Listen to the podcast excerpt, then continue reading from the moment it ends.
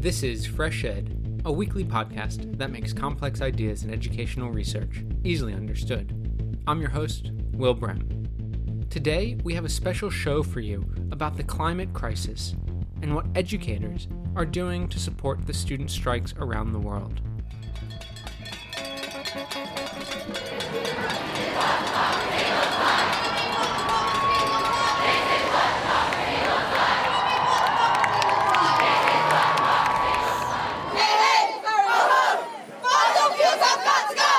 Waving banners in Glasgow.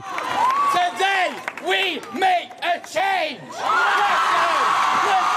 Children around the world have missed classes to stage street protests against climate change. The first rallies in Australia and New Zealand yesterday drew tens of thousands of people. Groups of students across America say they will skip class tomorrow for the first national school strike over climate change. Tomorrow's protests are planned in more than 130 U.S. cities and about 90 countries worldwide. Kids should go to school.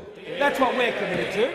We do not support our schools being turned into parliaments, Mr Speaker. What we want is more learning in schools and less activism in schools.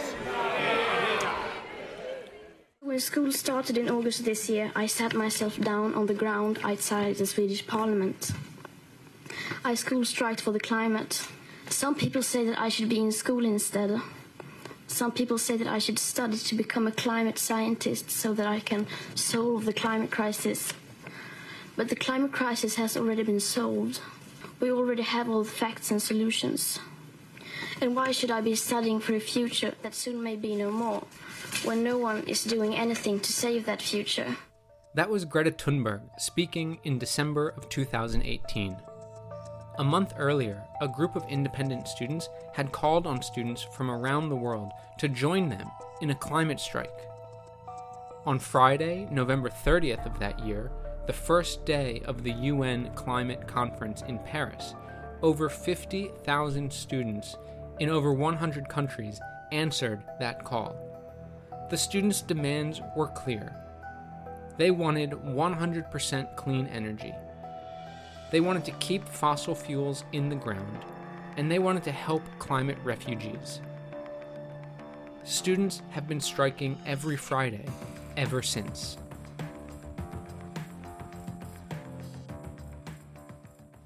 Have stolen my dreams and my childhood with your empty words, and yet I'm one of the lucky ones. People are suffering, people are dying, entire ecosystems are collapsing. We are in the beginning of a mass extinction, and all you can talk about is money and fairy tales of eternal economic growth. How dare you! That was Greta in September 2019 at the most recent UN gathering in New York City. Her outrage has inspired millions of people to take climate action. And this activism by students has raised some difficult questions for teachers and educators. And why why should we, we be educated if the decision makers don't listen to the educated people? so in a way they are actually questioning the, the very purpose of ruling. That was Daniel Fischer, an assistant professor at Arizona State University. Like Daniel, many educators have felt the need to do something in response to the global movement of student strikes led by Greta. The group, the Scientists for Future, in Germany, Austria, and Switzerland, formed in direct response to the strikes. In Belgium, over 3,400 scientists and academics signed an open letter supporting the strikes. Perhaps most notably, the UN Secretary General embraced Greta's ideas, admitting that his generation has failed to address climate change. Now, of course, there has also been negative responses to Greta and the striking students. The former UK Prime Minister, Theresa May, criticized the movement as a waste of learning time. And in Australia, the Prime Minister, Scott Morrison, called for more learning and less activism. In the UK, some students were even punished or arrested for striking. Adults keep saying we owe it to the young people to give them hope. But I don't want your hope. I don't want you to be hopeful. I want you to panic. I want you to feel the fear I feel every day. And then I want you to act. I want you to act as if you would in a crisis. I want you to act as if the house was on fire. Because it is. Greta raises some fundamental questions about the role and purpose of education. Should students stay in school to learn the knowledge older generations have deemed important? Should they skip school entirely to fight against mass ecological extinction, perhaps the biggest threat facing our planet? And how should teachers and educators best support these students? It is this last question that I want to hone in on in this episode. For the past six months, the Fresh Ed team has been following a group of educators trying to craft a response to the striking students specifically and the climate crisis more generally. A group of scholars at Arizona State University, ASU for short, decided that it was time educators took a stance. Gustavo Fischman, Iveta Silova, and Daniel Fischer, who you met earlier, wanted to make sure education does not reproduce unsustainable realities. They felt that they were uniquely positioned to act. Gustavo Fischman, Professor, Education Policy and Evaluation at Arizona State University. We are educators. And so one responsibility that we have is to work with you know, the next generation, with youth. And we have a group of youth that are striking and calling for action and they need solidarity because they are, you know, they're right, number one. And second, they're being attacked. Iveta Silova, professor of education policy and evaluation at Teachers College in Arizona State University, and also the director of the Center for Advanced Studies in Global Education here. I think as uh, individual researchers and policymakers, we actually have to kind of rethink our own priorities too. So we can go and strike as much as we want to, but we also have to take very concrete action, I think, as individuals and also as representatives of the institutions where we work. And uh, it is uh, changing our own research agendas, it is also influencing university research agendas, it's influencing policy conversations, and I think we are, as academics, as educators, in a very good position to do that.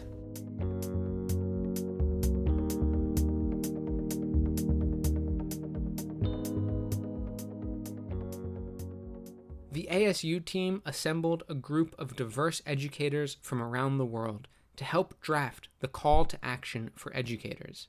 We followed this group's many conversations as they crafted a document that encourages educators to take climate action in solidarity with students. At first, this document was called a manifesto, but as the conversation among these scholars unfolded, they decided to call it a call to action to better reflect what they were trying to do. You will hear both the terms manifesto and call to action throughout this episode, but the official title that was decided on was Call to Action. What I found so interesting following this process along is that the climate crisis call to action for educators began in a seemingly unlikely place, long before this round of student protests. It all started at two conferences on global learning metrics held in 2016 and 2017 at ASU. Here's the quick backstory. Measuring learning across the world is tricky business. What subjects should be measured? Math, history, language, science, social studies, gym? Is learning only composed of so called academic knowledge? What about the ability to interact with fellow classmates? Or a student's ability to be resilient? Or the ability to learn from mistakes? How do we measure these types of learning? See, it's tricky business. And I should say that not everyone agrees that we should even try to develop global learning metrics in the first place. But even if everyone in the world could agree on what to measure, and they certainly don't, we would still be left with the difficult decision over who and how to measure. What age student should take the test? Which questions should be used? And how can we ensure that these questions can be used in every context and every language worldwide? This is a massive problem on top of a massive problem. But of course, that hasn't actually stopped the development of global learning metrics. Historically, these global learning metrics have been collected on cross national examinations that test math and language skills. Think of the OECD's PISA test, which is perhaps the most famous these days. One of the main reasons for the focus on math and language subjects is that they are simply easier to construct comparable questions globally. But even that is challenged. So, of course, these global learning metrics don't capture everything that goes on in and out of school. Learning is much more than math and language skills. Everyone recognizes that. But this was made explicit in the Education Sustainable Development Goal, known as SDG 4, which was announced by the UN in 2015. SDG 4 takes a very broad definition of what quality education means, touching on topics like global citizenship and sustainability. So, basically, SDG has thrown a big monkey wrench into the whole idea of global learning metrics. How on earth can we think of quality education and its measurement when we must consider abstract yet increasingly vital ideas like sustainability? Here's the ASU team again. I think to me, the most um, interesting realization was how highly contested was the discussion around global learning metrics. So it became clear that there was a consensus globally about how to measure access to education, but there was no consensus whatsoever how to measure quality of education. So there is this major pressure from large international organizations uh, like OECD or the World Bank to use large scale assessments, uh, student achievement tests to measure education quality. And uh, as a result, a lot of really important education related aspects are falling through the cracks.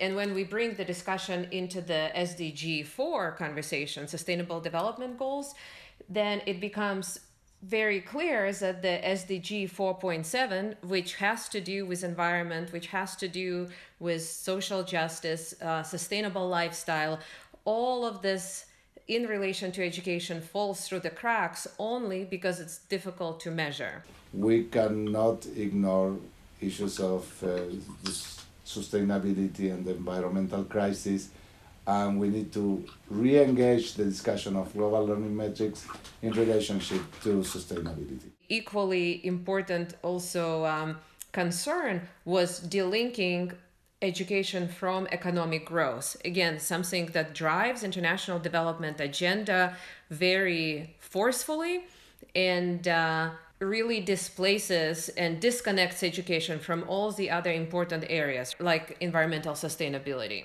Doesn't this remind you of what Greta said? We are in the beginning of a mass extinction, and all you can talk about is money and fairy tales of eternal economic growth. I see it almost as a reset button, you know, something that could bring political urgency to the conversations uh, on education. It's not only about education and economic growth and it's really about a much broader picture. So in my mind we can't really continue the business as usual when the planet is basically dying and the humankind is on the verge of extinction.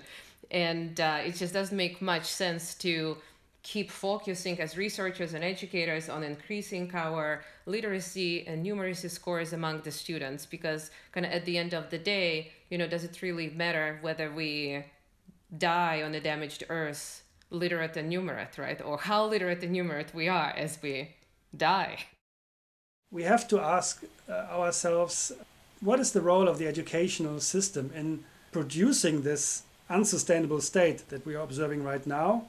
And what could be the contribution of the educational system in moving us forward into a sustainable, more sustainable direction? because sustainability is not just the science behind it, not just earth science and understanding how climate changes and global warming happens. This is not what we call for in the first place to transmit this kind of knowledge or infuse this knowledge into uh, into the education system. But it's more broadly sustainability is an idea, a civil a civilization idea, I would say, of living within the limits of our planet in a dignified and um, uh, humane way. And, and this is act- actually what education should be concerned with, enabling students to live this kind of life uh, and contribute to the, to the broader cause of sustainability, which is an idea that needs to be discussed, reshaped. It's not, a, it's, not a, it's not a specific policy or a technical concept that you can just implement. It's an idea, but this should be at the heart of um, education, uh, educational processes. So, this conversation on global learning metrics quickly turned to questioning the very purpose and meaning of education. Now, all of us have probably attended some form of education. Many have probably sat at desks in a building that we would call a school, where a teacher stood at the front teaching. We learned a variety of subjects and progressed grade by grade until we graduated. But the underlying assumption about education, if we recognize it or not, has been to create future workers in the labor market and obedient citizens in society. This has pretty much been the case since industrialization. And in fact, the model of public school as we know it today has roots in the German military. Now, it's not unreasonable to value education for its ability to improve people's lives in terms of better employment opportunities as well as create cohesive societies. Those are very important, and they've created the world of today. But we must also admit that these values of education are part of the reason that we have created a world that is unsustainable.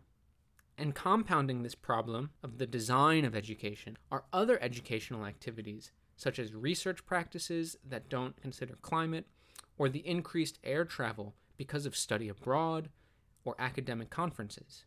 So, taken together, the impact on climate from education becomes quite obvious. Does this mean that schools and educators and academics alike are complicit in the very mass extinction students are now protesting against? That seems like an existential crisis for the field. It is worth noting that this is not the work of ignorant people, it is rather largely the result of work by people with bachelor's, master degrees, PhDs. So it's actually the educational system that is producing people who are making these decisions that have um, brought us here. This is this uh, modern education modern schooling, perhaps also situated within a Western paradigm too, that really focuses on economic growth, technocratic determinism, on human exceptionalism. I think that's another key uh, issue here liberal individualism over environmental concerns, right? And over kind of more relational, maybe uh, situating of the human within uh, life on Earth. And it's really problematic that most of our efforts so far really has been based on this assumption that improving existing forms of education will positively impact environmental sustainability. So we hear all the time if we only get more kids to school, if we only raise their literacy and numeracy achievement scores, then we will get closer to achieving SDGs or positively impacting environmental sustainability. And I think this assumption is really surprising and it's also very highly problematic given that the world has been the most educated it has ever been in the history and yet we are nearest to environmental breakdown. So i think that really kind of reaffirms to me that education really is at the core of the problems that we are facing. And we may as well acknowledge and admit it and begin addressing this big problem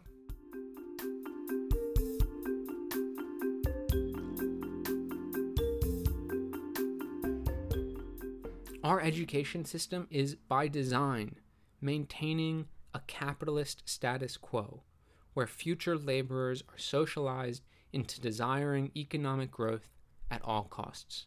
And now we've reached a tipping point where students are saying no more, leaving educators stunned. But we must respond. I think some of the problems that we're observing is that education so far is not really problem solving in its approach. It's delocalized, so we're not really uh, concerned with, uh, not to, not sufficiently concerned with the problems that we're facing in our communities and what uh, sustainability challenges they um, they pose and how we can address these challenges. The question at hand is how do we even change educational practices and systems and research to prevent and prepare for the climate crisis?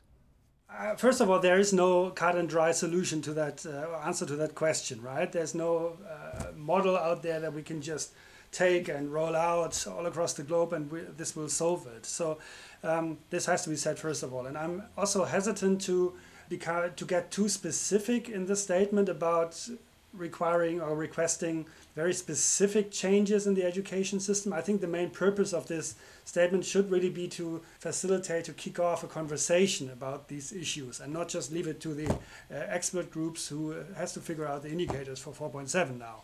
So this is a, as a broader framing. We cannot continue to do more of the same and reproduce the so-called best practices when we know at this point in time that they have led us to this brink of the environmental collapse. But i would like also this uh, call the call for action or manifesto to be a challenge to the international development community as well especially for all of those colleagues that we work with uh, who are working in the field of education in the context of international development. It's also um, the possibility of coordinating with other initiatives that uh, must be out there that we don't know. The more you know, different sectors manifest and express solidarity or the intentionality to contribute to the change could be a way of connecting and creating stronger networks. As I watched the call to action come together, I was unsure if it really was the best way to make social change. Most of the meetings seemed focused on technical issues and not the larger questions at hand. This meeting is being recorded. Mm-hmm. Okay. Group meeting is being recorded. What is the purpose of a call to action, and how can it even cause social change? To me, it seemed like the call to action was a publicity stunt aimed at dominating the news cycle or social media feeds. And that might have been the case. But I guess, as I think about it, motivating people to change their own practices is actually needed, no matter how it's accomplished. Showing solidarity with students is actually valuable, even if it's only discursively. I struggled over the value of the call to action and whether it was something I should actually sign. In the end, I decided to sign it because, well, I figured it couldn't hurt. We have to try everything to begin changing the ways in which all aspects of education are currently structured. I agree with that critique. And so I guess if the call to action works and people change their behaviors, great. If not, no problem, we'll move on to the next action. It was with this background that a group of educators developed the call to action.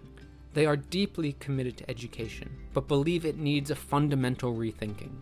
They see a political opportunity opened up by the striking students and want to help them push for massive social and economic change. I want you to act as if you would in a crisis. I want you to act as if the house was on fire. Because it is. What does this call to action actually say? Here are some members of the drafting committee reading it. We are educators who declare our solidarity with the students uprising for climate justice action. We call on our fellow educators globally to respond to the students' appeals. We need to act now. Children and young people across the globe are rising up against a systematic failure to address the climate crisis. By strategically leaving their classrooms and organizing mass protests, they are demanding immediate action to reduce carbon emissions halt global warming, and combat mass species extinctions. Education is implicated in this climate crisis. Despite efforts stemming from the UN Decade of Education for Sustainable Development, schools and higher education systems continue to prioritize workforce supply for economic growth over environmental sustainability. We know that fossil fuel dependent, profit driven activities have escalated global warming and are exacerbating the climate crisis. Scientists have warned us that the planet's systems are dangerously close to irreversible tipping points. Students are well aware that we live in environmentally precarious times and that they face an uncertain future. In the face of sobering scientific evidence of climate crisis, the business as usual of education is not acceptable. We must radically rethink the purpose of education and make responsible changes in our classrooms and academic fields. We need to learn different ecologically attuned knowledges, educate for environmentally just and secure futures, cultivate an ecological consciousness about the interdependence of all beings, and challenge the unequal global power relations that drive reckless economic growth. We need to foster the types of learning that nurture non exploitative relations with the natural environment and that will help us recuperate and sustain life on a damaged earth. We call on all educators at all levels to join us in supporting the striking students in their demands for immediate action to reduce carbon emissions and to restore the habitability of our planet, transforming our own pedagogies and curricula to make them ecologically sound and responsive. Realign research agendas and practices to address the climate crisis and other environmental challenges. Reformulating educational policy frameworks to prioritize intergenerational and environmental justice over reckless economic growth and development. Voicing our concerns by raising these issues with colleagues, parents, students, local communities, unions, professional organizations, and policymakers. To the striking students, we say, We stand with you. We know our house is on fire. It is urgent. Our future is at stake and we will take educational action for climate justice. We can no longer save the world by playing by the rules, because the rules have to be changed. We have come here to let them know that change is coming, whether they like it or not. The people will rise to the challenge. And since our leaders are behaving like children, we will have to take the responsibility they should have taken long ago. The time is right to rethink education. The time is right to stand with students. The time is right to build solidarity among educators and students alike. The climate crisis will not wait for us. It's on us to respond. The call to action can be found at educators for climate action.org. If you're an educator, please consider signing the call to action. Today's show was produced and edited by Lushik Waba and was created in partnership with the Center for Advanced Studies in Global Education at the Mary Lou Fulton Teachers College of Arizona State University. The call to action drafting team included Raewyn Connell, Daniel Fischer, Gustavo Fischman, Charles Hopkins, Katrin Cole, Hikaru Komatsu, Mary Metcalfe, David Orr, Jeremy Rappleye, Iveta Silova, Affrica Taylor, and Antonia Wolf. The Fresh Ed team includes Sherry Yang, Hong Zong, Fatih Akhtas, and Injung Cho. Original music for Fresh Ed was created by Digital Primate.